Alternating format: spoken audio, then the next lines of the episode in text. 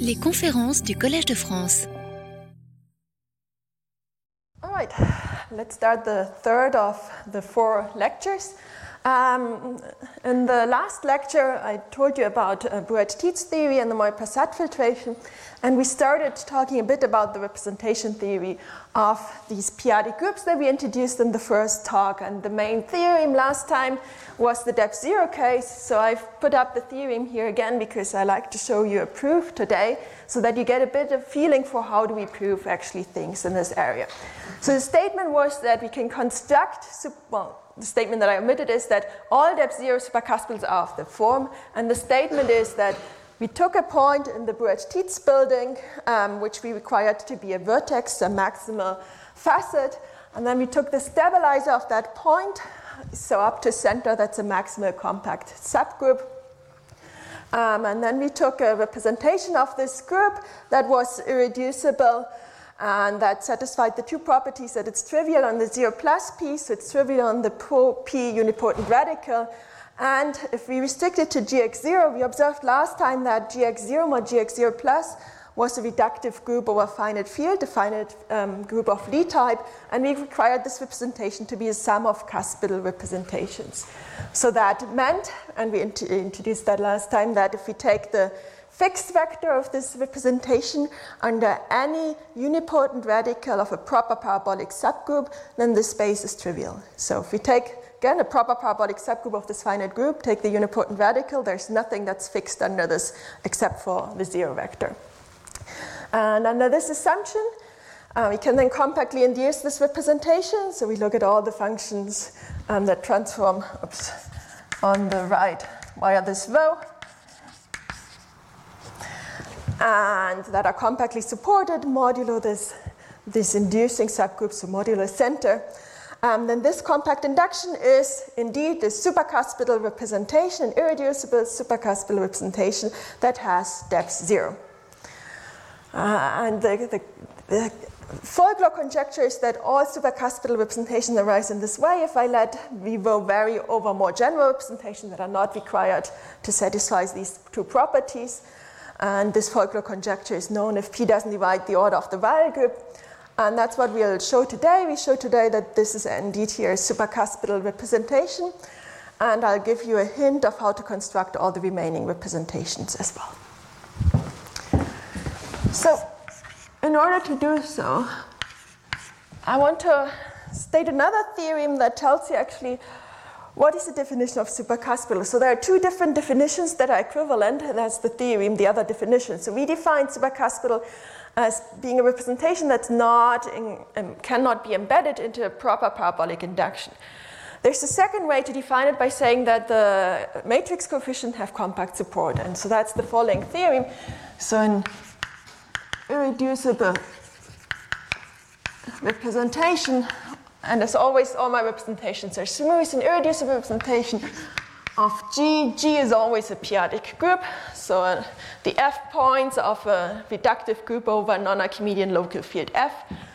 And an irreducible representation, well, let's give it a name, um, pi, V pi of G is supercuspidal if and only if the following happens if and only if for every vector inside, starting well, inside our representation, and for every lambda inside the contragredient representation. So, what is the contragredient representation? This is essentially the dual representation. So, we take the, the linear dual, so that's the linear dual all the functionals on the space and uh, with an according action. Uh, unfortunately, this representation is not smooth, and I said all representations that we want to consider should be smooth. So we take the smoothing of it, so we take only the vectors inside there that are fixed under some compact open subgroup.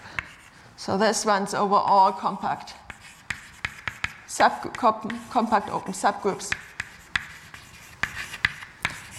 of our group G.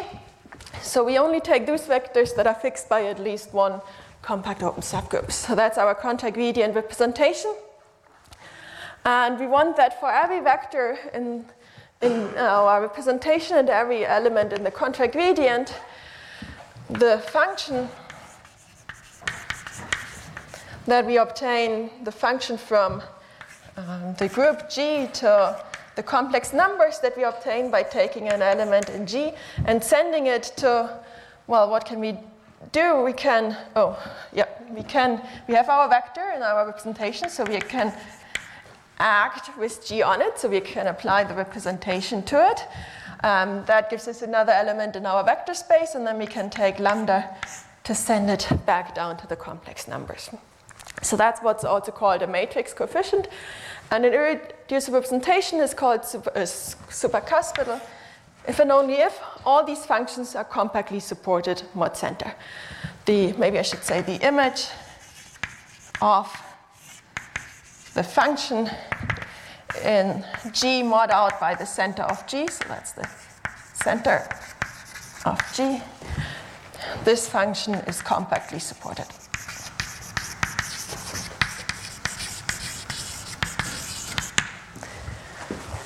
Uh, alternatively, I could have said also instead of for all here, put a little star here. Equivalently, I could have just said there exists one. So, equivalently, there exists a non zero element in the representation space and a lambda that's non zero inside the contragredient space such that the corresponding matrix coefficient is compactly supported. So, depending on what you do, one or the other definition might be more helpful. The nice thing is that this theorem leads us to the following lemma that we want to use to prove supercuspidality. So, that's lemma 3, which is the following claim. So, let K inside G be a compact mod center. Compact mod center. Open subgroup of our group G and let Rho and V be an irreducible representation of K. Then how can we show that something is supercuspidal? So then if we can show that the compact induction from K to G of this representation rho, um, or V rho, whichever you like to write there, I, I often do one or the other. If this is irreducible, irreducible, then the compact induction is also supercuspidal.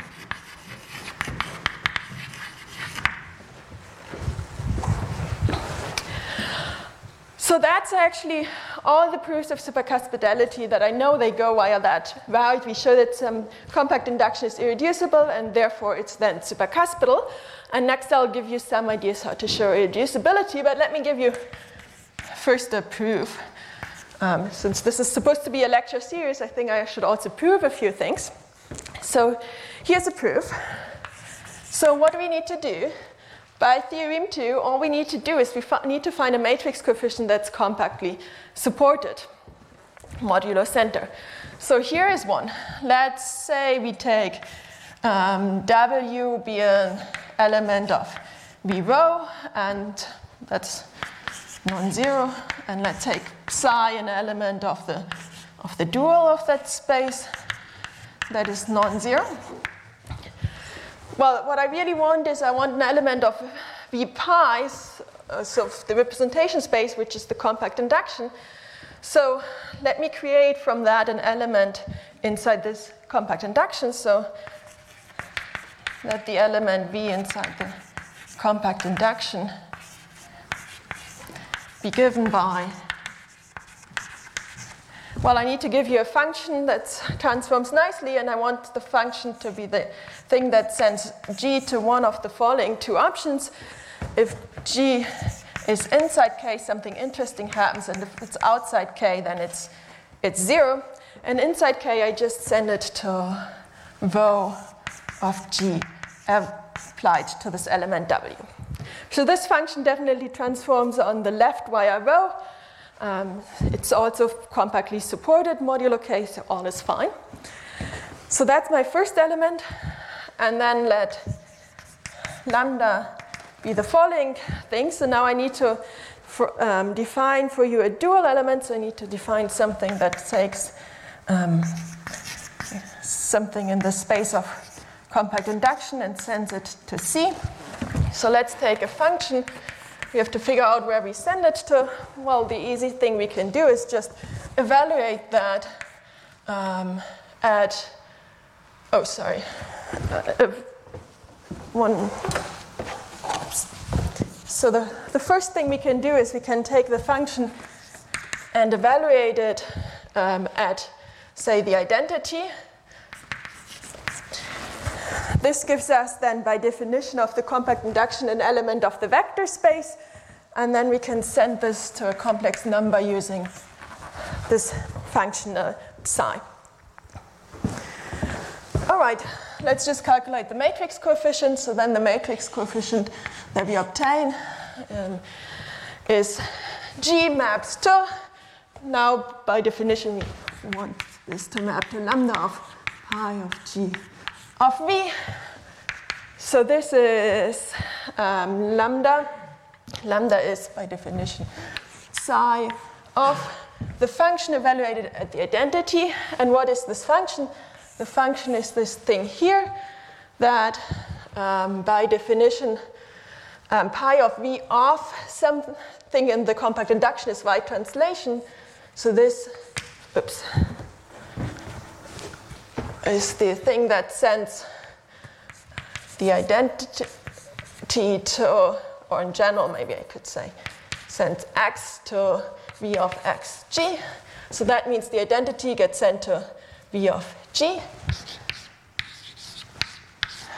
And now v of g is by definition one of these two, depending on where we live.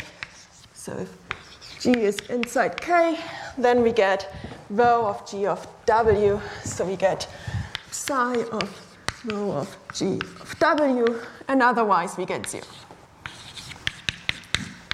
Oops. So in particular, this function is compactly supported, so that concludes the proof um, by theorem 2. So that that gives you an idea of how to prove supercuspidality. You only need to prove that the compact induction is irreducible. And that's, as I said, the standard technique. So, next question is how do we prove that a compact induction is irreducible? Uh, and so, for this, I need to introduce a bit of notation that's very standard in this area. And that's the following. So let's say um, K is uh, KB compact mod center open subgroup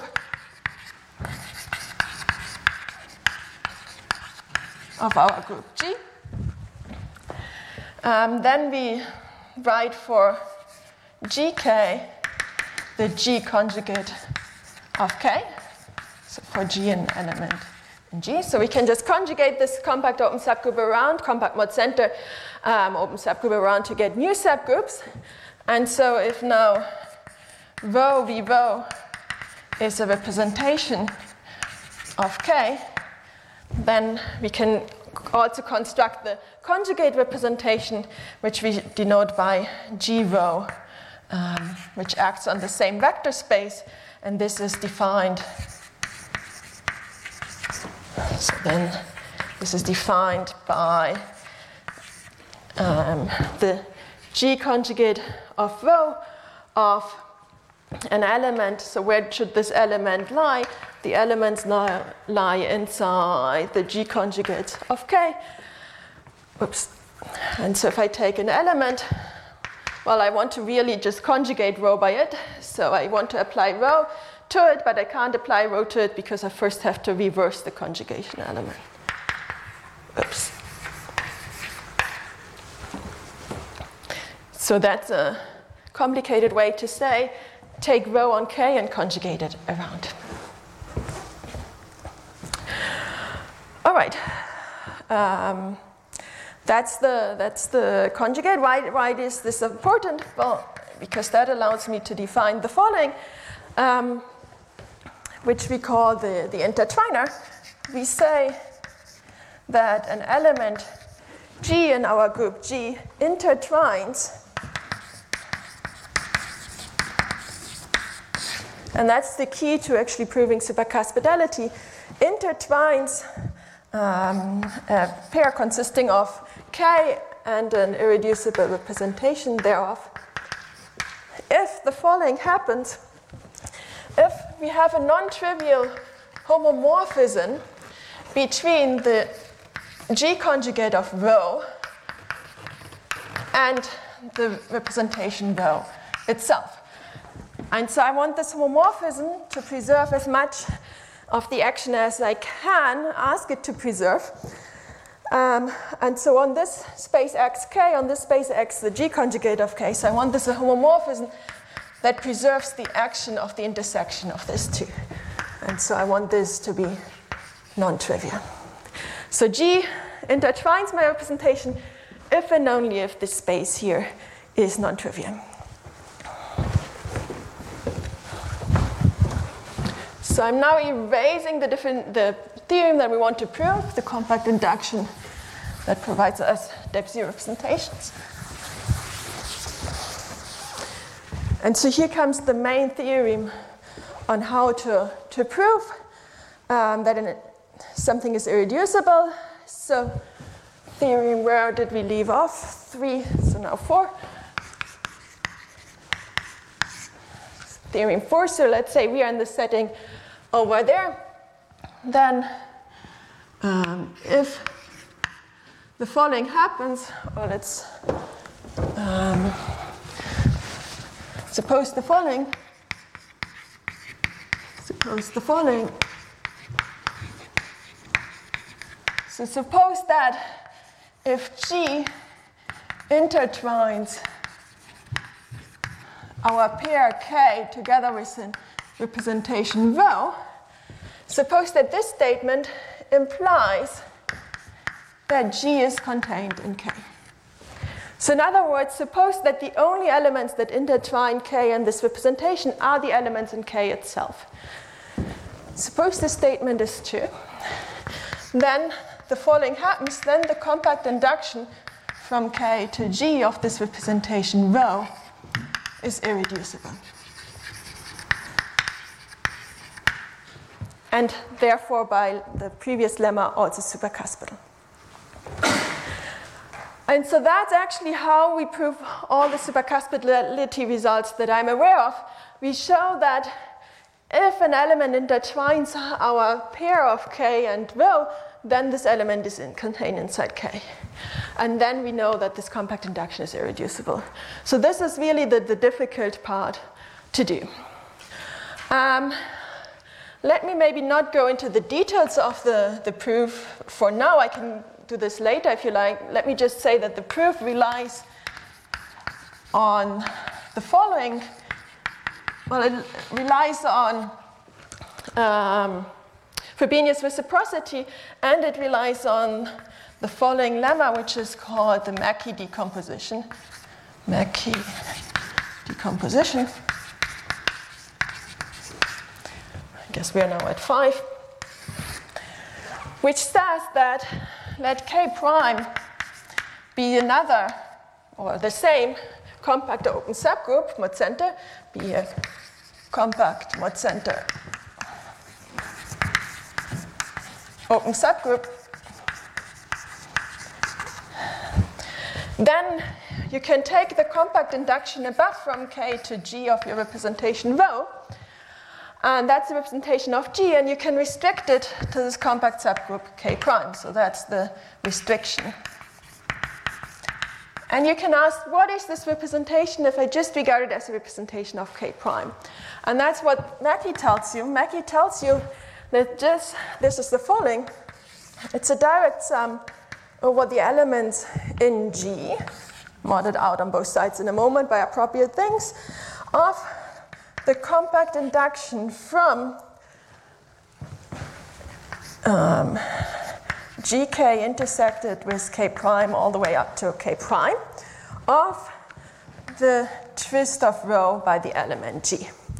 And then I sum over well, all the elements in g except I'm mod out by k here because nothing happens, and here by k prime because nothing new happens in that case.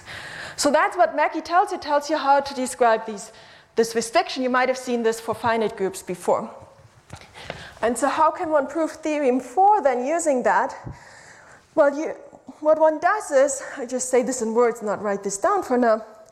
Um, one can restrict everything now back to k and decompose that, and thereby one can actually see that the multiplicity of the representation rho as a representation of k in this compact induction restricted to k is 1. It occurs only with multiplicity 1.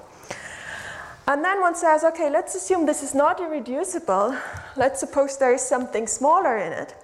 And the smaller subrepresentation one can then show contains the representation rho. And then, well, since there's only one, you know exactly which one it is, which is the canonical inclusion kind of that you would write down if I asked you to write one down. And then you see that this actually generates the whole representation. And thereby you see that every subrepresentation needs to already contain the whole representation itself. So that was just very fast in words. I can write this down at the end if someone wants to, but I just wanted to give you a glimpse. So really what we want to use is this theorem 4, and that's, that's what, as I said, everyone in this area uses when they try to prove things about supercuspal I mean, when they try to prove that a construction provides us with supercuspal representation. Um, the tricky part is just to show this um, implication here, so that's really the bulk of all the work. All right, so now I want to do this for you and show you how to apply this to the depth zero case. So here is the proof of theorem one. Theorem one was the construction of these supercuspidal representations of depth zero. So what we need to do now, so um, we need to, well, try to show that. So um, assume that we have an element G that intertwines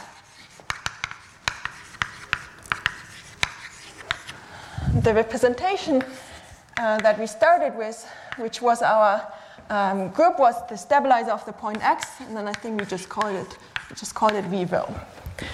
Um, so this uh, nice representation that's trivial on zero plus piece, and that is cuspidal when restricted to the zero um, piece. And we need to now show that if that inter G intertwines, then need to prove that G is contained in Gx by essentially just applying um, lemma 3 and theorem 4. All right, so let's try to prove this.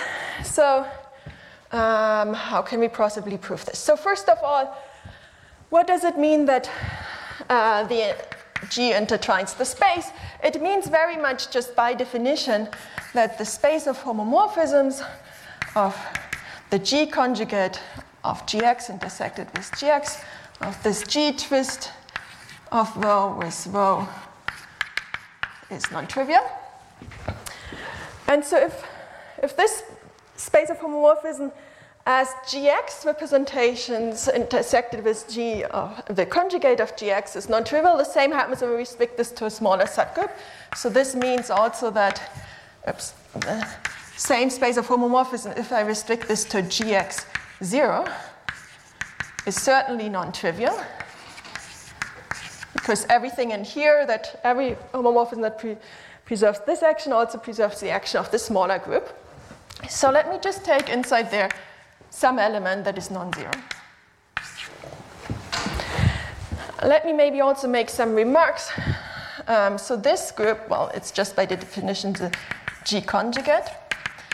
We have seen last time that the element um, the elements of the group act on the Bruhat-Tits building, and the definition was just that characterized the action was just that the conjugate of gx0 is just the filtration subgroup of dep0 at the point gx. So that's the, that's the situation we are in. And now let's, um, let's see what can be deduced from that. So um, what do we know? Note that the representation G rho, if we restrict it to the subgroup, um, G, so we know, let's, let's do it once after. Note that, first of all, we know that the restriction of rho to gx0 plus is trivial. Hence, that means that the restriction of the G conjugate of rho restricted to the G conjugate, which is this group Gx, comma 0 plus, is trivial. So that means, hence, if we take this group. It acts trivially on G rho, and therefore, since this is a homomorphism um, that preserves the action of this intersection, it also acts trivially. The intersection with Gx0 also acts trivially on the image of F. So hence this group acts trivially on the image of F which is something that is non-trivial. All right, so so far I just used that there's a non-trivial homomorphism there. I haven't used anything about G yet, so that needs to come in now. So, let's see what can we deduce from where G lives. So suppose now, suppose and we want to then get a contradiction that G is not contained in our subgroup from which we induce, so not contained in Gx. So then, in particular, the definition of Gx is that it stabilizes the point x. So if the element is not contained in the stabilizer of x, that means that Gx is different from x by the very definition of the group. So now that means, I hope you remember from last time when we talked about Moy filtration, we realized that this group here is the unipotent radical of a parabolic subgroup of gx0 mod gx0 plus. So let me write this down. So then this group here, g x0 plus intersected with gx0, its image inside um, inside this quotient gx0 mod gx0 plus. So let me write the quotient here as well. So this subgroup is the unipotent radical, unipotent radical, let's call it n, of a proper parabolic subgroup. Parabolic subgroup, say P equals Mn inside, inside this quotient. So that's one of the nice facts that we, we stated and observed last time that if gx is different from x, x is a vertex, that's where we actually use that x, or it's erased that x is a vertex. So here, here comes in that x is a vertex. Then this group is a unipotent radical of a parabolic. Well, but now you, you smell already where this is going. So, hence, what do we obtain? So, we first of all, we have this image of f, um, which should be non trivial. But this image of f is fixed by n, so it's fixed by n. So it lies in the um, subspace fixed by n. But now, since rho is cuspidal, this is actually just trivial. So this is trivial since rho is the sum of cuspidal representations. That's exactly the definition of a representation being cuspidal. Well, and now we have an obvious contradiction there. Um, because, well, this space should be non trivial and should be contained in the trivial space, so contradiction.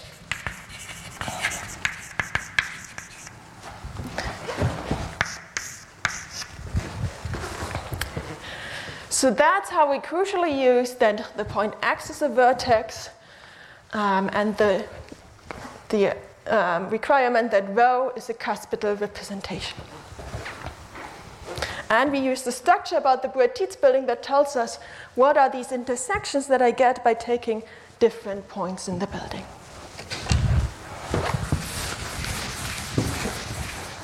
And so I guess I state, said that last time. This, this is due to Moy and Prasad from um, 94 96.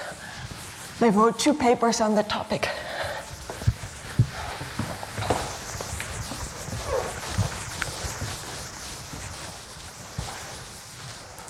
And that was really the beginning of studying these representations for general p-adic groups. So the introduction of Bruhat-Tits theory together then with Moy and Prasad's theory of the Moy-Prasad filtration and this notion of depth attached to it and these depth zero representations. All right. So that's all I wanted to say about depth zero representations. We will come back to this next time um, when I said that in some sense everything can be reduced back to depth zero representations. But in order to deduce everything else from depth zero representation, we need to understand the everything else first. So the next step is to understand the positive depth representations, and then we can say later that these actually relate back to these depth zero representations. Right, so uh, let me see. Are there any questions about the depth zero story so far? So it might look a bit technical at the beginning, but the idea is that depth zero representation correspond to these nice representations of finite groups of Lie types, these GX0 mod GX0 plus here, which are really just um, groups over um, finite fields. All right, then let's move on to um, positive depth representations. So representations of positive depth. So depth zero meant having a fixed vector under some gx0 plus. That's how we also constructed those by just taking a representation that is trivial on gx0 plus and then inducing up. Now positive depth means there is no fixed vector under any gx0 plus for any point x. So we now have to go deeper down in the filtration. And so I want to start with two definitions of the objects that we need. Before I write down the definition, let me maybe say, for simplicity, from now on, I assume that G splits over tamely ramified extension.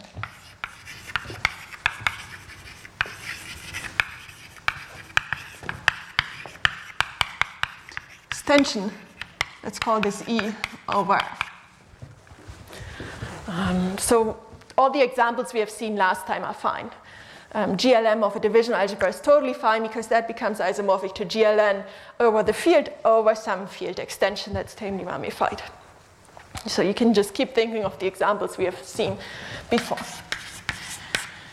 I want to make two definitions that will help us to construct these supercuspidal representations in general. The first one is um, that I call a subgroup G prime inside G, a twisted Levi subgroup um, is a twisted, and you can also call it tame twisted if you're in the tame setting, a tame twisted Levi subgroup of the group G. If if you base change this to, oh, I shouldn't have called this E, no, always E prime, if we base change to some E prime, and that becomes an honest Levi subgroup. If the space change is a Levi subgroup for some field extension E over F. And if we want it to be tame, then we ask this field extension to be tame.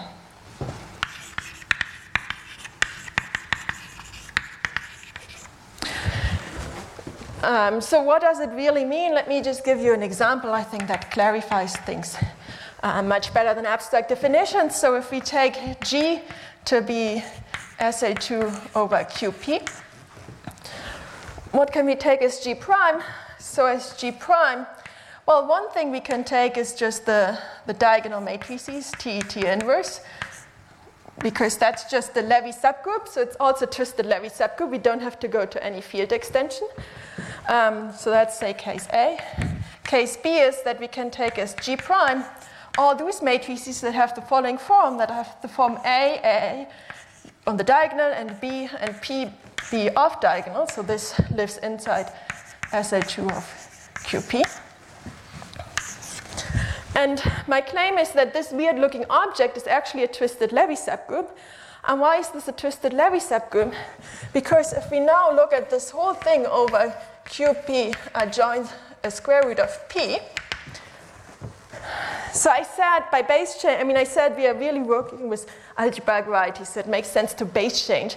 But what does it mean in, in concrete words? It just means take the same equations and plug in a field extension. So this would be just um, all the matrices, well, again, the same A, B, P, B, B, A, but now living inside SL2 over QP where I join a piece root of unity. And then my claim is that actually this here is conjugate. Now I'm writing a bit around the corner. This whole thing is conjugate to conjugate um, to the matrices of the shape um, A plus B times square root of P, A minus B times square root of P on the diagonal and zero off diagonal and well, it's still inside, inside SL2. So that means this weird looking matrix is actually just conjugate to the diagonal matrices. So it's conjugate to a Levi subgroup to the diagonal matrices over this field extension if I join the square root of P. That's why I need the square root of p. I can only do this when I adjoin the square root of p, obviously, because I'm writing down the square root of p here. So that's what I mean by twisted Levi subgroup, these weird looking objects that actually, if you extend the field, they become just the nice Levi subgroups. And so that's how we will construct supercuspidal representations by, for example, taking this GL2 and this twisted Levi subgroup in there. And that's actually how we will recover the representation that I introduced on the first day. If you haven't been here, no worries. You don't need to remember that, but we will see that we recover that.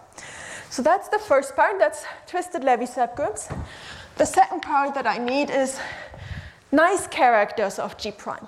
So here's the definition of what I mean by a nice character. So let um, G prime inside G now be a twisted Levi subgroup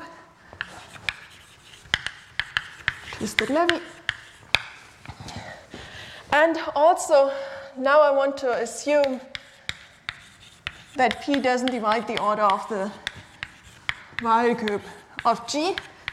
So for GLN, I want to assume P is greater than N. Uh, you don't need to assume this for what I'm going to say, except that the definition becomes more complicated for small primes, and I thought I'd spare you from the complications here for this talk. So that's just for the definition, for simplicity, for, for the definition, not for the actual um, notion of things. So then, um, a character phi of this twisted Levi subgroup, so for example, of these weird matrices there, um, is called um, G generic, or you can also call it G, G prime generic, if you want to make clear what are the two groups we really work with, of depth R, depth R, where R is some um, positive real number. If the following happens, if, well, first of all, we want phi to be of depth R, if phi is of depth R. This is actually automatic in almost all cases. Um, and the second condition that we really want is the following. We want that. Um, so this character is of depth r, which means it's trivial on the um, at some point on the 0 plus piece, and it's non uh, on the r plus piece and non-trivial on the r piece. But we want it to be actually exactly that if we compose it with coroots. So what I want to do now, and um, I'll say this, well, I'll first do the abstract one and then do an example. I think that's easiest um, so that it becomes clear what all the objects are. So what do I want to do? I want to take a coroot, alpha. What is alpha? Alpha is, it's a root of g with respect to t. I should say what t is in a moment, but it's not a root of g prime. Um, t prime for some uh, maximal torus t prime of g prime that splits over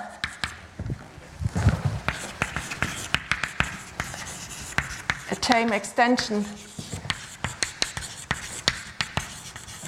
e prime over, over f, which is automatic by the assumption that p doesn't divide the order of the variable.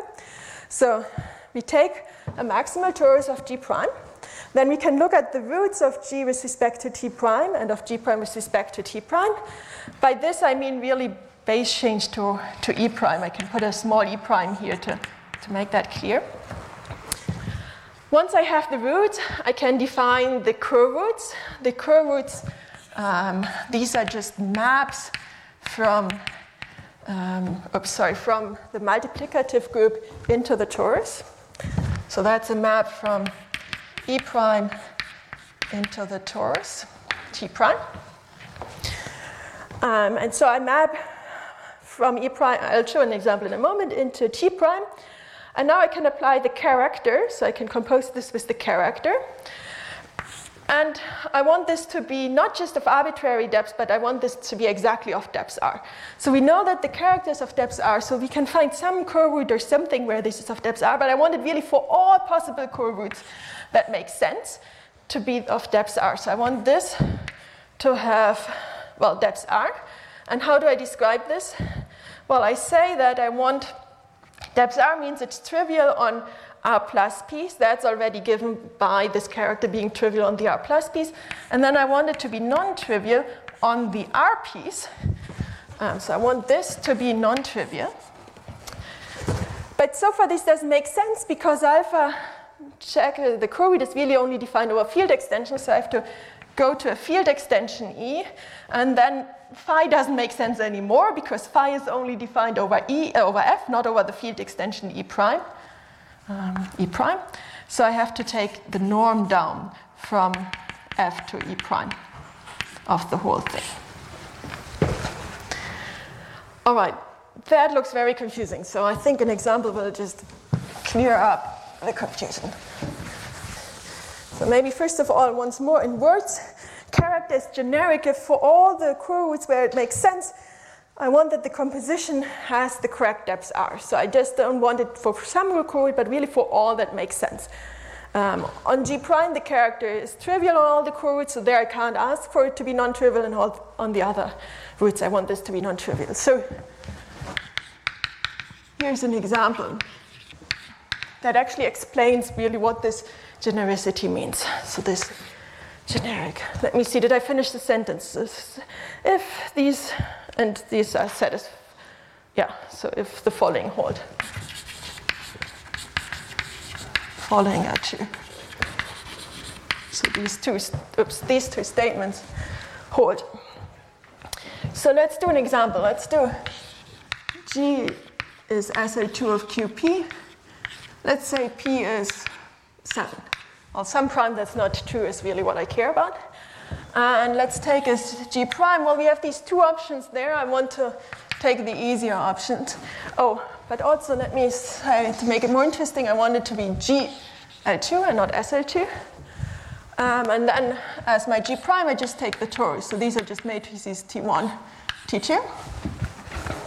And this is then also the same as T prime because that's the only only torus that really exist inside there. Um, I should have maybe just clarified maximal torus. That just means it's a twist of a maximal split torus. So I only strictly speaking define what a ma- um, maximal, what a split maximal torus is last time.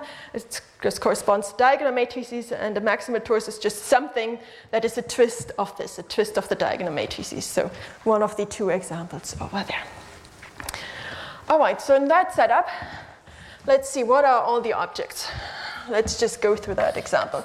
So in that case, the roots of um, g with respect to um, t prime, well, these are just, I, I used to call them plus minus alpha, where alpha was just the thing that sends t1, t2 to t1, t2 inverse.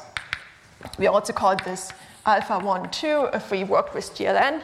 Um, when we worked with bigger groups, uh, the roots of g prime with respect to t prime, well, that's trivial, there's nothing. So that means we have to look at all the um, roots of this alpha and alpha inverse. The minus is the um, additive way of writing inverse. And so the coroot in that case, corresponding to alpha, is just the thing that sends t to the matrix t, t inverse. So that's the coroot.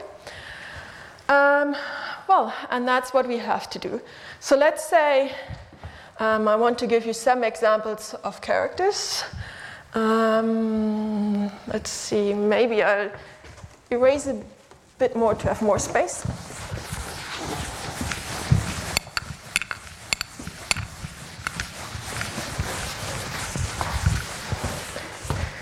So in order to give you some examples of characters, let me also fix psi. Um, psi should be the following. It should be a map from QP star to C. Uh, so it should be an, an multiplicative character, which should have the property that this multiplicative character, if I restrict this to 1 plus PZP, then this should be non-trivial. So it's a map from 1 plus PZP to C star that is non-trivial non-trivial.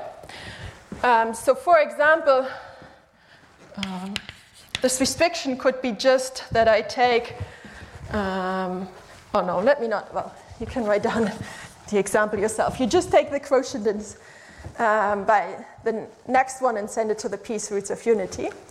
And the requirement, the other requirement that I want is that if I restrict this to p squared zp, to the next filtration subgroup, then this is actually trivial. That gets sent to the, the element 1. So that means, in other words, this is a, um, just saying that this character psi has steps 1.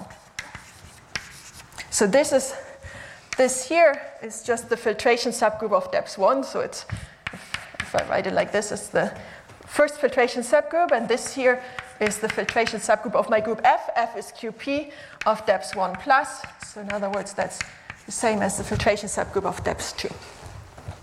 And so this character has depth 1 because it's non-trivial at depth 1 and trivial at depth 1 plus. And now I want to use this to construct some characters of G prime, and we want to check which one are generic and which one not. So here are some examples of what can I do. My first character I take the matrix T1 and T2 and send that to, um, let's just send it to T1. That's a priori, well, that's just an element in um, QP star, so I use psi to send this to something in C. Uh, my second character is the same, but I send it to T2 and then apply psi to send it to something in C.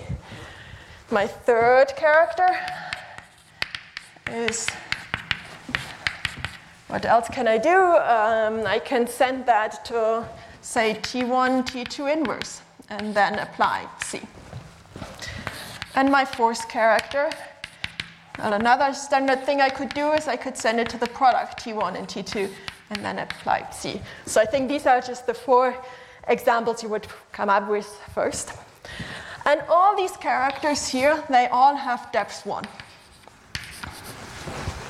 Okay, can check they are all trivial on the 1 plus filtration um, subgroup, and they are non-trivial on the depth 1 filtration subgroup, just because essentially this psi is of that shape. So that means if we want this character to be generic, it better had to be generic of depth 1, because the first condition is that it has depth 1. And so let's see. I'll erase that to give you time to think which ones are generic. All right. Did anyone come up with which ones are generic and which ones not? How about the first one? Generic, yes. So let's double check. Genericity means we uh, compose alpha check with um, this character phi 1 and see what happens um, if we apply this to the depth 1p. So if we apply alpha check composed with psi, um, that applied to just, let's say t is equal to, uh, this is just t t inverse, then we pick out the first one, which is t, so it's just psi of t. Well, and that has depth 1, so this whole thing um, is non-trivial at depth 1. Um, so this has depth 1, so that's not, that works. So in other words, let's say phi 1 is generic of depth 1. Uh, in other words, maybe I should say this off, but we have to check that this is non-trivial, and that is non-trivial very much by, I told you it should be non-trivial. So that's, all right, the next character, well, this is just the same. Phi 2 of alpha check of t is also psi of t, so same, same thing. The third one, well, I'm just now that I'm working all of that out, this is, well, this is TT inverse. TT inverse composed with that map is equal to psi of t squared. This is also of, I assume p is not equal to 2. So that means um, that is also non-trivial on this subgroup. So psi of 1 plus PZP squared is, this is also non-trivial. So that's also generic. And now the last one here, the last one, there we run into a problem. Phi, um, phi 4 of alpha check of t is psi of um, t1 times t2, which is t times t inverse, so this is psi of 1, and that unfortunately is equal to 1. So in particular, that means that phi of psi, uh, that this composition of that phi 4 of alpha check of 1 plus PZP is in particular equal to 1. So that means this last character, 5, 4, is not generic. And yes, please. Yes, please.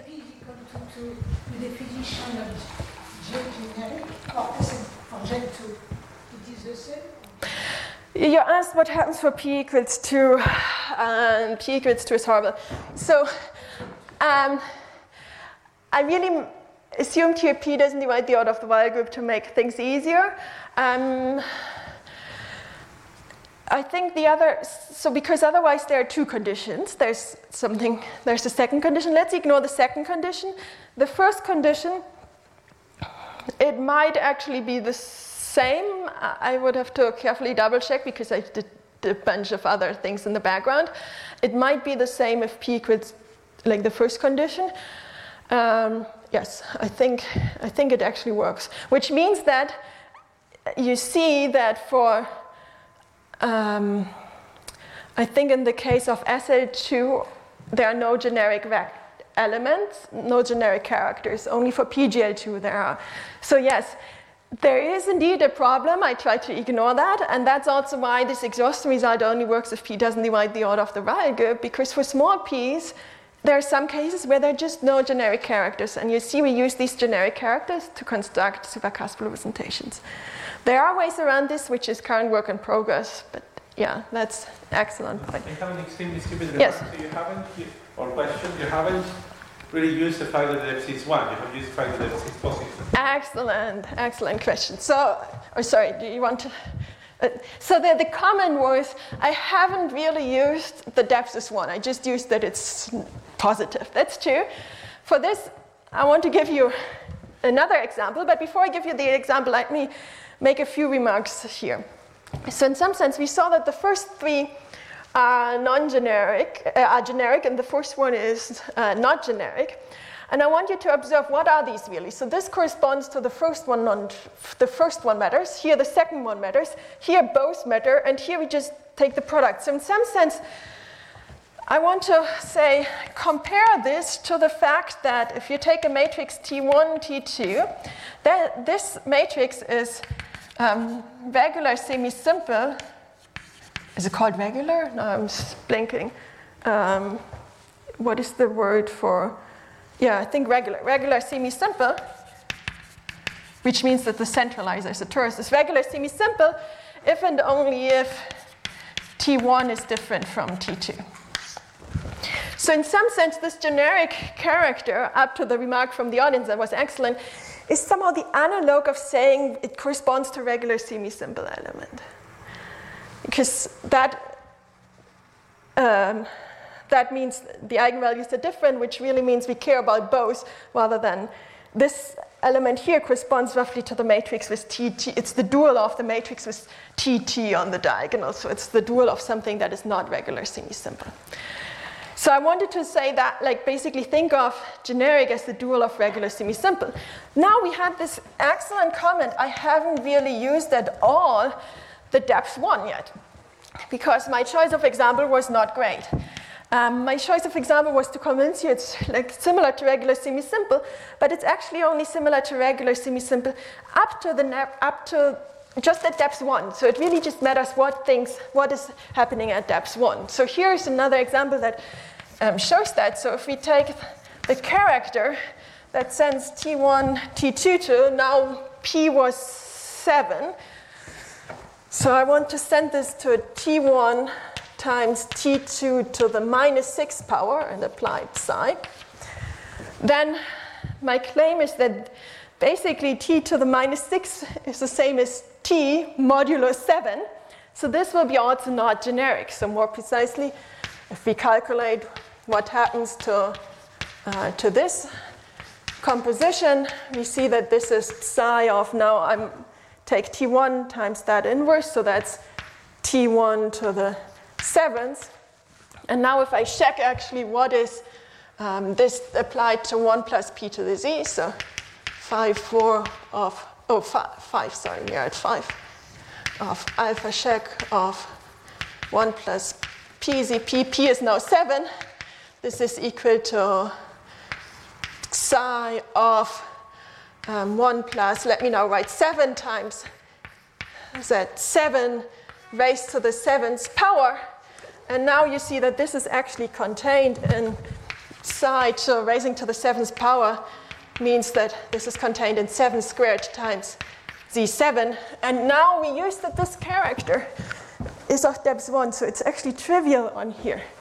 So this is equal to 1. So that means this character here, psi 5, is non-generic, is not generic either.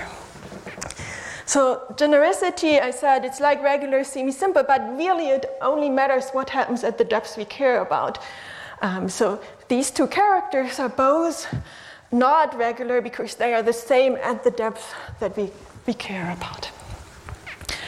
All right, it's 11.01, so let me take a, five, a four minute break until 11.05 so you can digest the example and then we'll use that to construct representations. All right, so I gave you an example where you could hopefully nicely see what it meant to be generic because I gave you an untwisted ex- example. Now, the general definition had this weird thing with, oh, help, we are not actually over the ground field, things are defined only over some field extensions. So you might remember there was this twisted example. So the second example, now let me take G again to be SL2. of QP. The second example, um, at, as our G prime, we had this weird twisted torus. So this was um, all the matrices of this weird shape inside, inside SL2 of QP. And I want to give you an example here as well, but I will not show you that it's generic, that's homework. Um, so here, if we take the character, not with, with nothing. If we take the following character, I can define a character um, that takes such a matrix and just sends it to, well, now I need to introduce another bit of notation. Curly phi, so previously we had this psi that was a multiplicative character. Now curly phi is an additive character, so it's a map um, from f, well, in our case, f is just qp, to the complex numbers, and now from the additive group. And I want this now to be essentially of depth zero, so I want to require that um, phi of uh, zp is non-trivial. So it's non-trivial, and phi of pzp should be trivial. So it's the same game as before, but now for the additive group, something um, that is non-trivial on ZP and trivial on PZP. And now how can I define a character of this matrix? So I can actually send this matrix to 2b, and so p is, is not equal to 2. From now on, p is not equal to 2, and then compose with that character, um, with this um, additive character. So you might be a bit confused, but indeed, this matrix to that one is a character. Um, maybe let's do some, some observations. So if I have this matrix inside SL2, or if I know that the determinant of this matrix is equal to 1, and this matrix is inside SL2QP, then here's some nice fun facts. Fun fact is that actually it turns out that B is lying inside ZP, and A is actually lying inside plus minus 1 and plus P times ZP. So that means this, this group here, this G prime, is in particular compact. So G prime is compact. And this is just some, some easy exercise you can give um, students who see ZP on QP for the first time. You just write down the condition what does it mean for the determinant to be equal to 1? And then you get these conditions. And with these conditions, you actually see that um, this, this is a totally nice character that you get here. And so the claim is now that this character up here is um, generic. And G generic, G being SL2 of depth 1 half.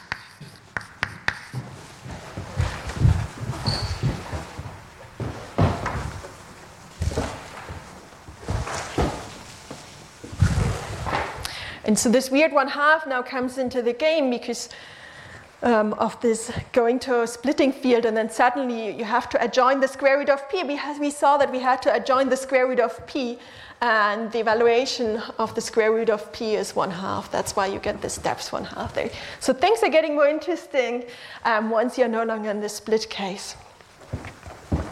And I say, um, prove exercise. So, I mean, I don't claim that this is really obvious. You now have to um, essentially check all these conditions. So, one, one way is to go to the splitting field um, to understand things because we know that this is conjugate to matrices. So, we saw that over QP adjoint square root of P, this is conjugate to A plus B times square root of P, A minus B times square root of P. And that's where you see that it's really, it's really coming from this b times square root of p. So it really has the depth of the depth of square root of p, which is, well, p is at depth 1, and um, 1 is at depth 0, so square root of p is really at depth 1 half. That's, that's the motivation behind that. All right, it's much easier to just think of the split case of this example that I'm erasing right now. But sadly, that's what we need to work with is the twisted version.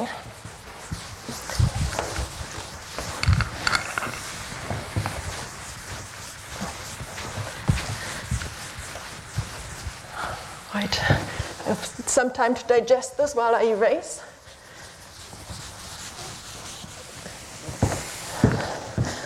All right, so now we actually go into constructing higher depth representations. So here's an um, example of construction of positive depth representations.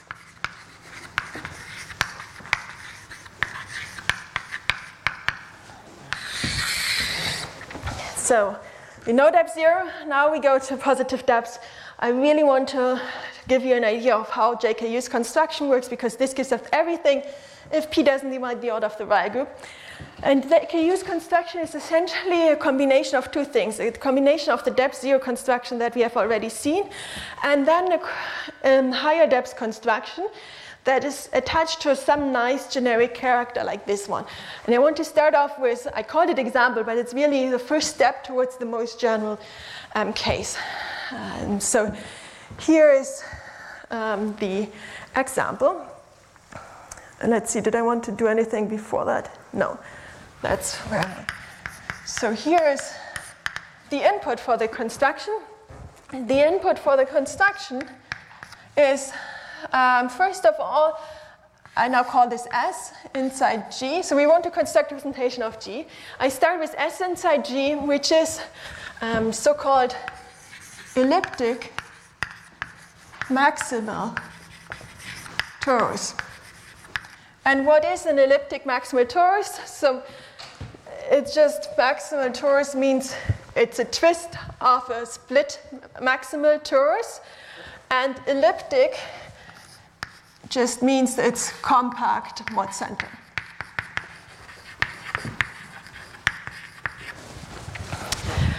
Um, so that's one example of a twisted Levi subgroup. So in particular, so in particular,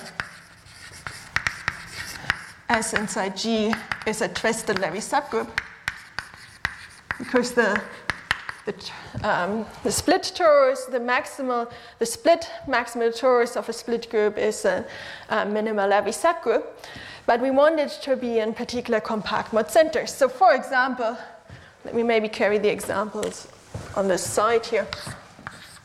So for example, I can take G to be SL2 of QP, my favorite example. And then I take S to be the torus over there. A, B, P, B, A inside SH. So we have seen here, this is compact. Um, we observed that, so that's a perfectly nice example. It's an elliptic maximal torus. So that's the first piece. The second piece of information is that I want to take a point in the Bruhat-Tits building of my point, uh, of my um, torus S uh, which lies inside the Bruhat-Tits building of the whole group. So what is this? Um, so last time I just defined for you the, no, yeah, last time I defined the Bruhat-Tits building in the split case. Um, so if we go to, say, a splitting field, let's say E is a splitting field such, so E over F is Galois and tame such that S, or um, base change to E is actually a split maximal torus, so it's just diagonal matrices in GLN, for example. Um, so we can construct the building over F by just taking the building over E and taking the Galois fixed points of that. So that's how we can construct the building downstairs, the building over F. And then what is the building of S? Well, that just corresponds to last time when we talked about buildings, we also had apartments attached to maximal split tori, yes, split maximal tori. Um, so we have this split maximal torus that corresponds to an apartment inside this building, and then um, the building of S is again just the Galois fixed points of that. So again, that might be very abstract, so let me do the example over here. So um, in the case of SL2, let's see. We have seen that the Bruhat-Tits tree is an infinite tree. So that's the building of SL2 of Q3. It's a tree with valency 4. And then I claim that the point S, uh, the, sorry, the building of S over this ground field F, so over QP, uh, is just this point here. Um, I'll show you the Galois descent in a moment, but before that, why is it just a point? So, what was the building? The building was parameterizing maximal compact subgroups. Now, S is compact.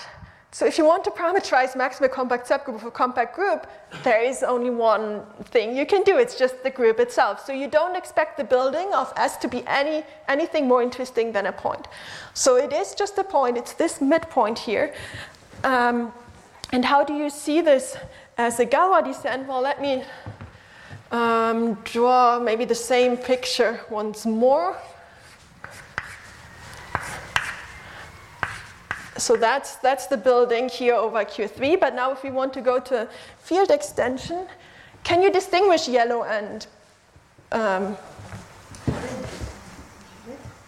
does red work? I'm, I'm worried you don't.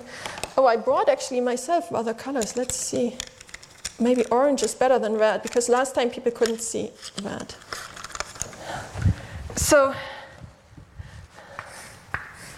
can you see orange? Yes. Um, so, if we go to a field extension, the building looks like that. At each midpoint, we have two more things that go out, and then, well, of course, everywhere um, there are there are more things going out. So that, together with the white thing, that is the building of SL2 if I join um, a square root of p to it. Well, p is equal to 3 here. And so the Galois fixed points, that's just the white building. And so what is the apartment of S now? The apartment of S is just this line here. So this line, let me circle this, this is the apartment of S um, over QP adjoint square root of P. So apartments are these lines. This is the line corresponding to S over the splitting field. And now if we take Galois fixed points, you see that this is the picture we actually obtain. And as I said, since S is compact and the building parameterizes maximal compact subgroup, we really just want it to be a point, and that's the point here that it is. It's a bit work to figure out that this is the correct picture, but that's, that's what it should be. All right, so that, that means in this example, x is just this point here. x is that point. All right, that's good. Now we need more information. What else do we want? The third thing is that we want r to be some positive number. That's the depth of our representation. We want some positive depth representation. And, but I want to make an assumption here. I want to make an assumption um, such that if I look at the R over 2, I don't know why I wrote this a bit higher, sorry. If I look at the R over 2 filtration subgroup, it should be the same as looking at the R over 2 plus filtration subgroup. So if I go to depth R over 2 or to go to R over 2 plus some very tiny epsilon, I want these two filtration subgroups to be the same. So I don't want there to be a jump, it's what we like to call it, at R over 2.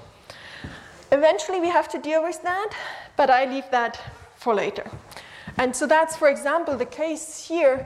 Um, so let's say 1 is that, 2 is this point, and 3 is we take R to be 1 half. And then indeed, um, the filtration subgroup here at the point x at 1 fourth is equal to the filtration subgroup at 1 fourth plus. Um, we have last time seen what the filtration subgroups are, and the filtration subgroup had jumps at 0, 1 half, 1, and so on, uh, to half integers, not at 1 fourth, which is, uh, yeah, all of them are the same, they're just the same as just the filtration subgroup uh, depth 1 half.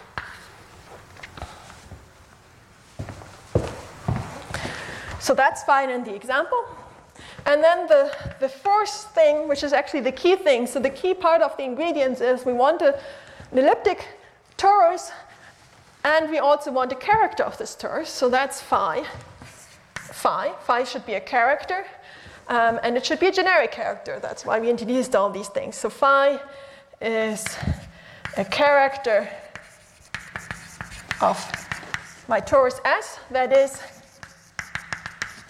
G or GS generic of depths R, of this depth R. So that's the input. What is the character here in that example? Well, in that example, it's just the character that I've shown over there. So here, phi is just the character that sends A, B, P, B, A to phi of 2B. So that's generic of depth 1 half. And now, uh, once we have all of that, here's the construction. Let me see. I guess I'll need some more space.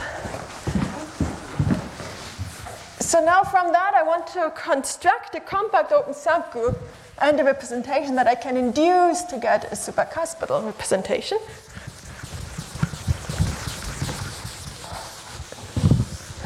So here it goes. Construction. So my compact open subgroup that I want to induce from is um, the compact open subgroup. Uh, how do I write the sentence? The compact open subgroup should be, well, it should contain S, my compact group, and then it should also contain GX R over 2. So that's the compact open subgroup from where I want to induce. And I want to induce a character from it. So I want to take my character that I have already on S and extend it to this group. So the construction is extend this character phi to a character phi, oops, phi hat of this larger group here. And how do we do this? Essentially by setting everything outside S to be trivial. So let me say by sending and I put this in quotes, sending the root groups of G um, to the trivial element, to, to 1. I, I, put this a bit in quotes because if S was a split torus, that's literally what I can do. Um, since S is not split, it's a bit more complicated, but that's really what I, I do. I just send the root groups um, to 1. And so this actually works. Um, so let me say I can do this because of the nice feature that if I take the commutator of this group with itself, then, well, now comes in the assumption that I made. The assumption is that this is the same as the R over 2 plus piece.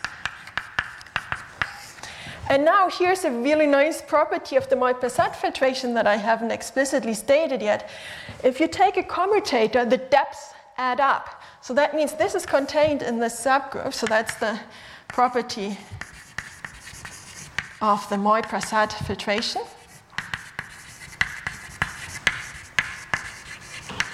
That the commutator ends up in the sum of the two, which is r over 2 plus r over 2 plus so in other words, this is GR plus. So that means the commutator of these groups end up in the R plus P's, and we knew that the character phi is trivial on, well, phi up here is only defined on S um, intersected with GXR plus, which is just SR plus. So the fact that phi was trivial on this R plus piece and that the commutator ends up in this kernel of phi means that we can really extend this character phi to a character of this bigger group by just setting it to be trivial on GXR over 2 outside S. On S it is what it, where it is, and outside we set it to be trivial. And that makes sense because the commutator ends up um, inside the kernel of phi. So let's see, where do I put the example. Let's see, I have the space here. So in the construction in the example just means that I have to extend this character to a character phi hat that is now defined on all of, well, maybe let me first write down what the group is. So this group that we need to look at here is S times gx r over 2, and r is now 1 half, so this is really S times gx uh, 1 fourth. And so if you remember from, la- so first of all, let me write down S is A, B, B, P, A. I think everyone knows this while sleeping right now. Um, and this filtration subgroup, that's what we have seen last time. It looks like 1 plus PZP on the diagonal.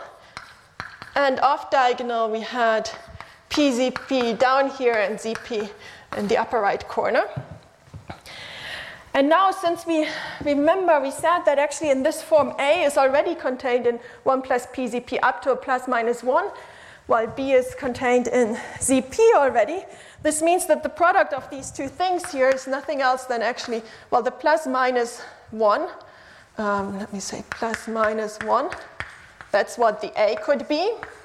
And then the rest of it is already contained in this group, so times this group here. So that's really the group we need to work with. And now you might remember from the first talk, that's exactly the group of which I constructed a character for you. And that's now the character phi hat. So let me put this here at the bottom. Oh, no, not at the bottom. Let's see. So in the example now, the phi hat, phi hat is the character of this group. So this plus minus 1 it just gets sent to 1.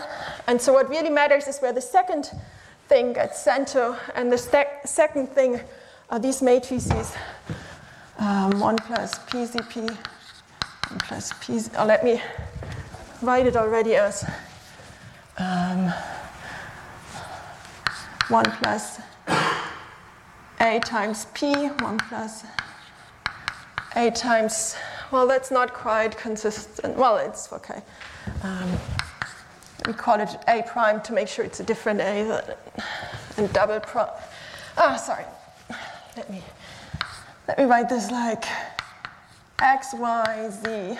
Now I run out of letters. T, um, where this lies, uh, PZ, where this lies inside.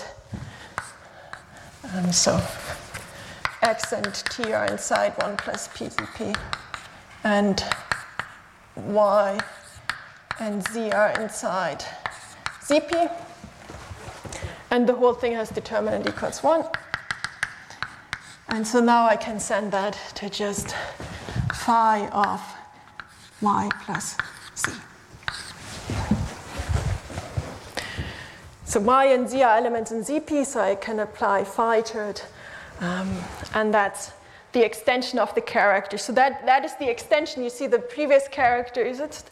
The character here is just sending b, uh, this matrix is b, p, p to a phi of 2 times b, and that corresponds to b plus b here. So that's a perfectly fine extension of this character over there. And this is the same, same character as you've seen in the first lecture. All right. And now we have a character and we have a group.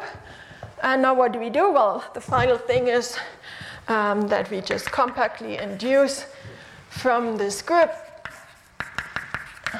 to the whole group, G of this character phi hat. And then this compact induction is, uh, that's I guess a theorem. This compact induction is um, irreducible and hence supercuspidal, as we learned earlier. So that's an, our irreducible supercuspidal representation, um, and it has depth r. Because it has a fixed vector of depth r plus, and that's as bad as it gets. So this is this is really the construction, that's our final outcome. That's the supercuspidal representation that we constructed.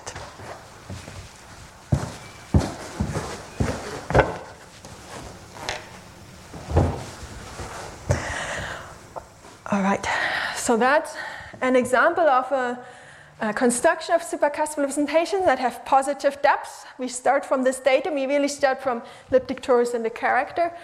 And now what I would like to do is to upgrade this datum to a slightly more complicated datum, which will then give us the construction of JK Yu. Other questions so far?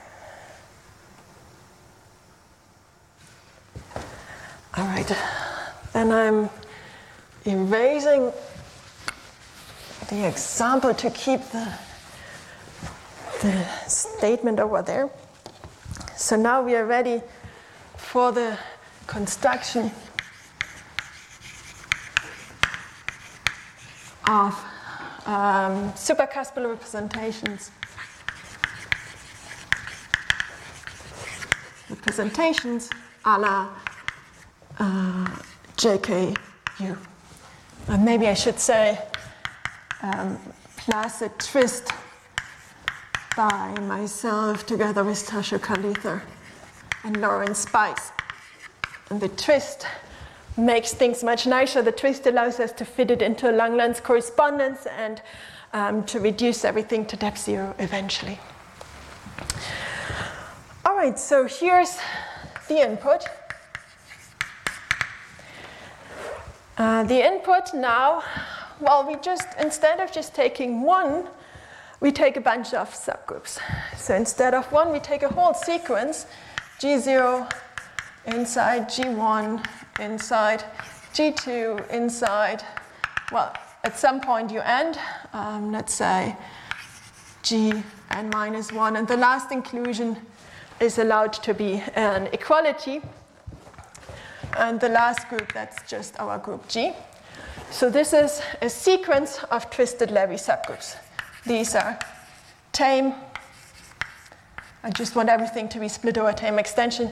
Tame, twisted Levi subgroups. I should say JK Yu stops at this point and calls this G upper D. I like to potentially allow to add another one to just make the rest of the input um, nicer to not have to distinguish different cases there. That's why I also called it N instead of D, but um, everyone has their preference. So that's a tame, sequence of tame twisted Levi subgroups. And here's one condition such that the center of G0 modulo the center of G is anisotropic. Anisotropic means compact, so I compact. You see, it's the same here. We wanted the center of S, that S should be anisotropic modulo the center of G, which means S should be compact modulo the center of G. So that's the first part. And later, when we construct types, this requirement actually disappears. The second is we take again a point in the Bruhat-Tits building of the smallest group, so that's the building of G0. All these buildings embed into each other, so that embeds into G1, embeds into, and so on, embeds into the building of the whole group. Um, and here's the condition I want X should be a vertex, such that X is a vertex of the building of G0. Here, this was automatic because the building was just a point. There was nothing interesting going on beyond that. All right. Now we took a real number that's positive. Well, now we just take a real number for each of these groups. So 0 is smaller than R0, is smaller than R1, is smaller than um, up to Rn minus 1, because JKUs likes to start with 0 there. Um, that's just the real numbers. Now I remove this condition. This condition about the agreement here was just to simplify my life so that I can just extend phi to a character phi hat here. If this condition is no longer there, this construction here will be more complicated. That will require the Ray Heisenberg construction that I'm going to tell you about, uh, maybe today or to next week. Um, and then well, the next thing is we have a character. So instead of one character, now we have character for each, oh, we start with zero again, for each i between zero and n minus one, which is a character of um, G upper I such that phi i is generic. So this is what is the next group in the sequence? Uh, it's generic always with respect to a bigger group. The next bigger group is i plus 1. So this should be gi plus 1 generic or gi plus 1 gi generic of depth ri. So these are eyes, they are just encoding the depths of the characters. So we can actually just erase that and just to write down what the depths are. Same here, this was just the depth of the character. So now we just have a character for each group, or almost every group, um, every one except for the last one. And um, the last input is, so these are the characters, and I said JK Yu's construction is combining this construction for characters together with the depth zero construction. So the last piece is the depth zero piece. So that's um, rho zero, uh, rho zero, v rho zero. And depth, corresponds to depth zero representation. So rho zero is an irreducible representation, representation of um, G0x, the stabilizer of x inside G0, such that it provides us with the depth zero representation of G0. And we learned earlier that means such that rho zero restricted to G0 x0 plus is trivial. And rho zero restricted to G0 x0 is a sum of cuspidal uh, cuspidal uh, representations of gx0 mod gx0 plus. So in other words, this rho 0 just gives us a depth 0 cuspidal representation of g0. So that's the input in general. So you see it's, it's just a generalization of this one together with the depth 0 input for g upper 0. Yeah, uh, it's a finite. Um, now you get me confused.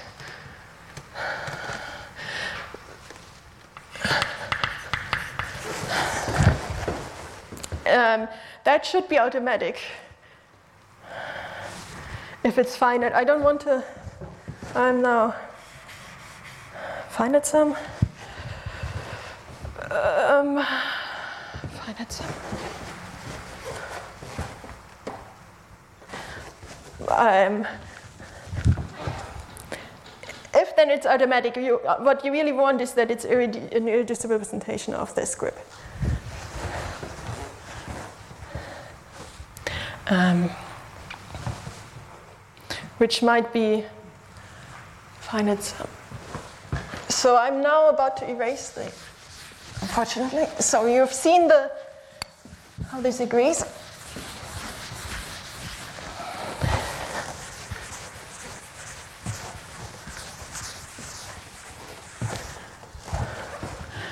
Uh, I guess I can also erase the example.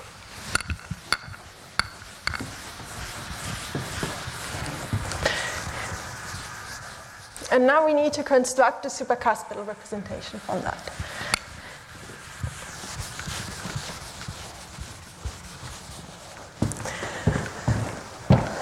Right. So um, that's the input. Here's the construction. Well, let me say this is the first part of the construction. Um, I, I, split the construction into two to make it not too daunting. Um, so, what is the compact open subgroup that we want to induce from? I denote this by K tilde, the compact subgroup. And this compact open subgroup is built out of all these twisted Levis and filtration subgroup out of that. So it's the um, X the stabilizer of x and g0. Then for g1, we take the piece of r0 over 2. For g2, we take the piece of r1 over 2, and so on. Up to the last one, we take the piece of rn minus 1 over 2.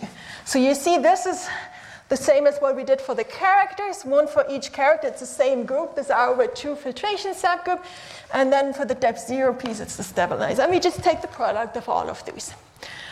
And so, in some sense, we know now what to do on each of them. We just have to fit things together.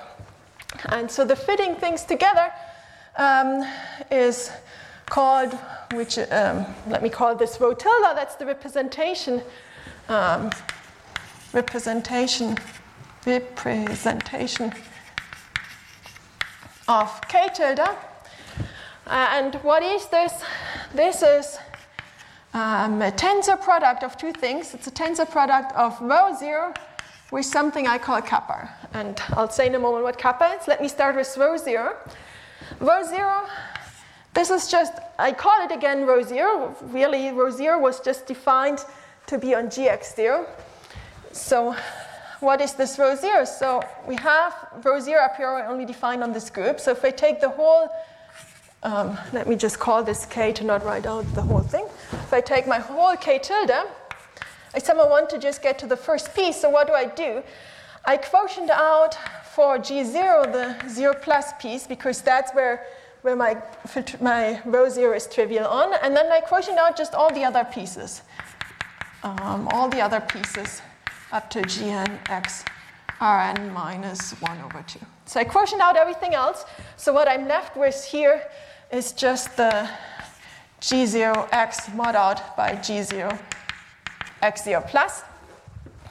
And well, that's where rho 0 is defined. So I can now take rho 0 to get an um, endomorphism of the space V rho 0. And that's the representation rho 0 here. So it's just moving, uh, taking this, taking k tilde, subjecting onto this quotient, um, using this isomorphism, and then using rho 0. So that combination here is what I call rho 0 again. So it's just the inflation of the representation rho 0 of that quotient to the whole, whole group. So that's the rho 0. That's just the depth 0 piece. There's nothing interesting happening. This kappa, this kappa is more complicated. And that's the part that maybe I'll move to next time or to the very end um, to have some interesting statements before, maybe next time. This kappa, this is, um, it's two things. It's kappa NT, which I just introduced. Um, it's the non-twisted um, version of kappa, non-twisted version. Um, tensor some epsilon fks. So what are both of these things? So this kappa non-twisted here, this is constructed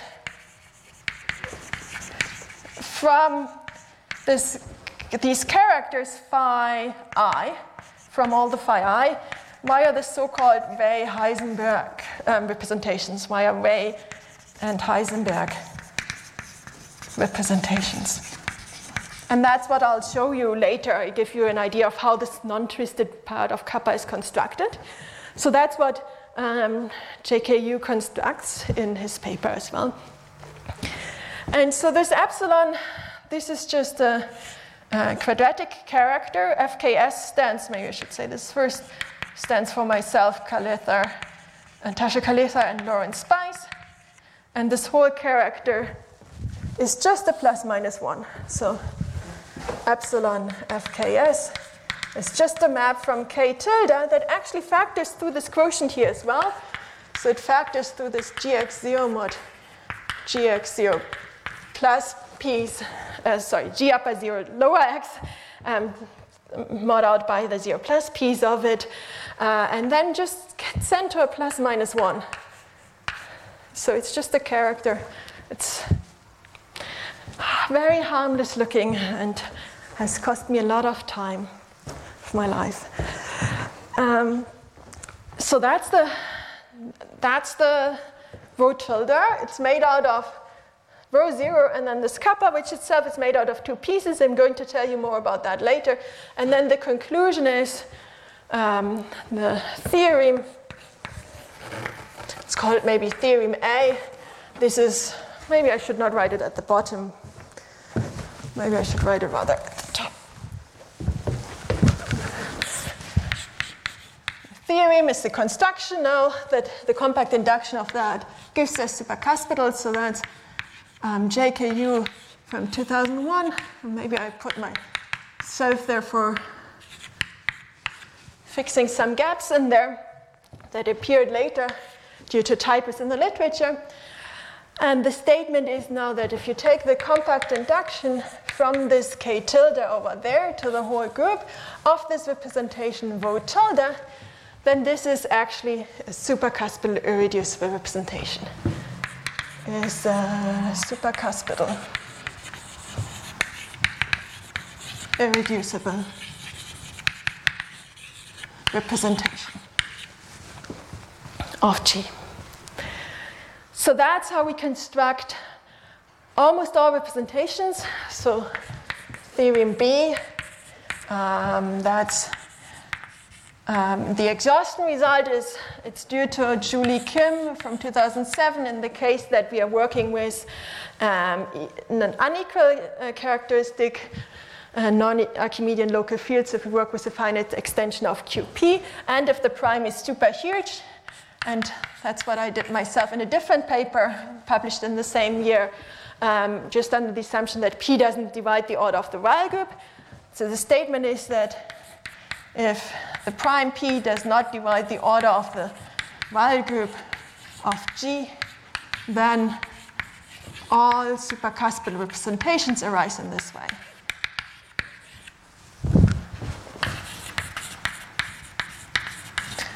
So say, let's say they arise from theorem A.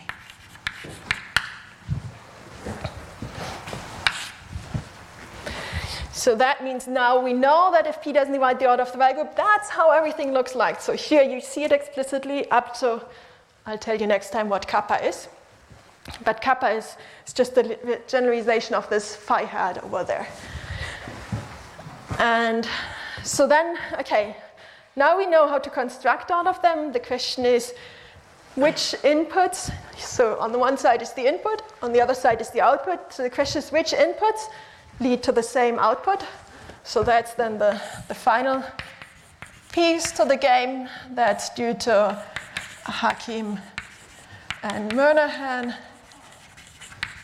from 2008. And they had a hypothesis in there that Tasho Kaletha moved a thing in 2019, which states that it's explaining you when are two inputs giving you the same output. So um, two Yu data.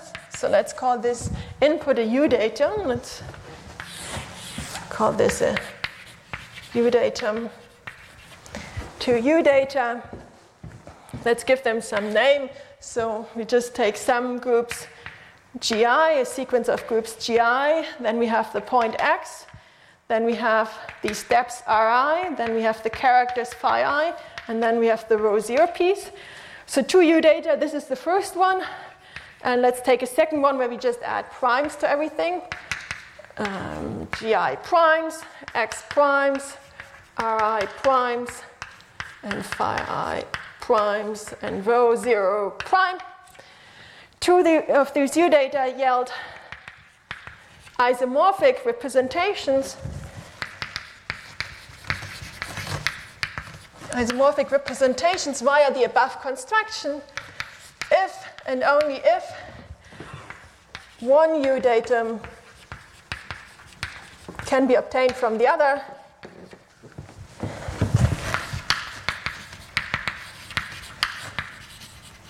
from the other via a sequence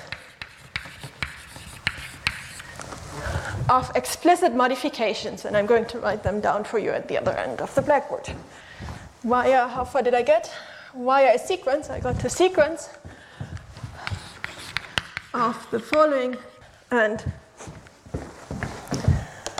so the first operation, the first two are trivial essentially. So the first one is replace rho zero by something equivalent to it. Uh, something that's equivalent to it. So that's just for those who like to be very strict about equality versus isomorphism. Um, The second one is slightly less trivial, but also you see that it gives the same, which is just uh, conjugate the datum, the Yu datum,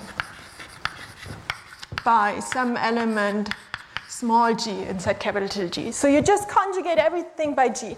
You conjugate the twisted Levi subgroup by small g, you move the point to g times the point, you conjugate the characters and the rho zero. And then obviously you get the same thing. And so the third one is the only thing that is a bit more difficult. The third one is um, called refactorization. Refactorization. And that means the following roughly. It means that you keep the GIs to be the same. Uh, you keep the point x to be the same. You keep the depth Ri to be the same. So you see the depth is really an invariant. That never changes. And now you just refactor um, the characters and the depth zero piece such that um, roughly, let me not, you can make this precise, but I don't think we gain anything by it. Roughly, what you want is that the product of rho zero um, tensored with the product of all these characters is equal to the same with the primes. I say roughly because all these things are defined on some different subgroups, so you have to actually make precise on which subgroups things are defined.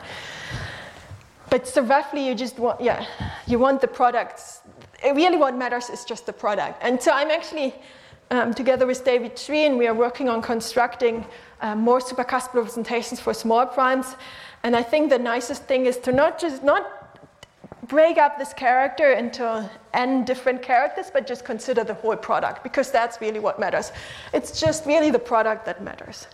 You can already see this in Shukar work, who um, looks at a subset of these supercuspidal representations and just recovers them just from a character in the torus. Um, these are the so-called regular supercuspidal representations. All right, so that's that's now basically finishing the characterization of representation. Yeah. Where does the character uh, FKS appear? Where does Um, where does the car? So the question is where does do I need so do I need this character? The question is do I need this character for theorem A, B, or C? The answer is no. You don't need it. So you do need it for the proof though. Um, yes and no. So um, JK Yu's initial proof relied on a plus minus one that was uh, missing in the literature. So he relied on the result of Gérardin on the Weil representations. And in the statement of that paper, the plus minus one was missing. So JK used the statement without the plus minus one to prove theorem A. The problem is well, the plus minus one was just missing. It should really be there because the statement in Gérardin's paper needs the plus minus one. If you put the plus minus one back into it and put this into JK Yu's proof, his proof just breaks down completely. He relies on some intertwining results that do not hold anymore. And so there are two ways around it. The first way is that's why I put my initial there. That was the first solution to just change his proof. I mean, I used the first half of his proof that didn't use the plus minus one, and then the second half, I provided completely new proof for the second half, which is much shorter actually. It's just three or four pages actually, the second half. So you don't need all of JK Yu's and the other stuff. But th that's one solution. The other solution is that you put actually the epsilon FKS in here. This requires you, first of all, to define that and show that it exists, which is 40 pages by itself. But if you allow me to take that for granted and put this in here and put this into JK Yu's construction, then JK Yu's initial proof works again because then this actually cancels out the plus minus one that was missing um, by, von Gérardin or puts it back and depending on which viewpoint you have. So strictly speaking, you don't need the epsilon for anything here. If you want JK Yu's initial proof, then you need the epsilon for statement A. Um, and the, the, real reason you need the epsilon is something that you, you don't see here right now. It's more that um, if you want to write down the local Langlands correspondence, it really pops up there. If you don't put it in, you have to somehow manually put it in. So you really need the existence of this character to write down, for example, the local Langlands correspondence for so-called non-singular representations that Tasho Kaletha wrote down. So that's how the whole stuff with the epsilon really started, because it appeared at several steps. You really needed it here. You also needed it for the calculation of character formulas. Loren Spice needed it to calculate his character formulas. That's where the K and the S come from. Um, I just happened to be there. Um, and so, so really this is, it's, it's really needed to prove things just the existence of it. And by putting it in here into the construction, it just makes the construction fit much better with the local Langlands correspondence.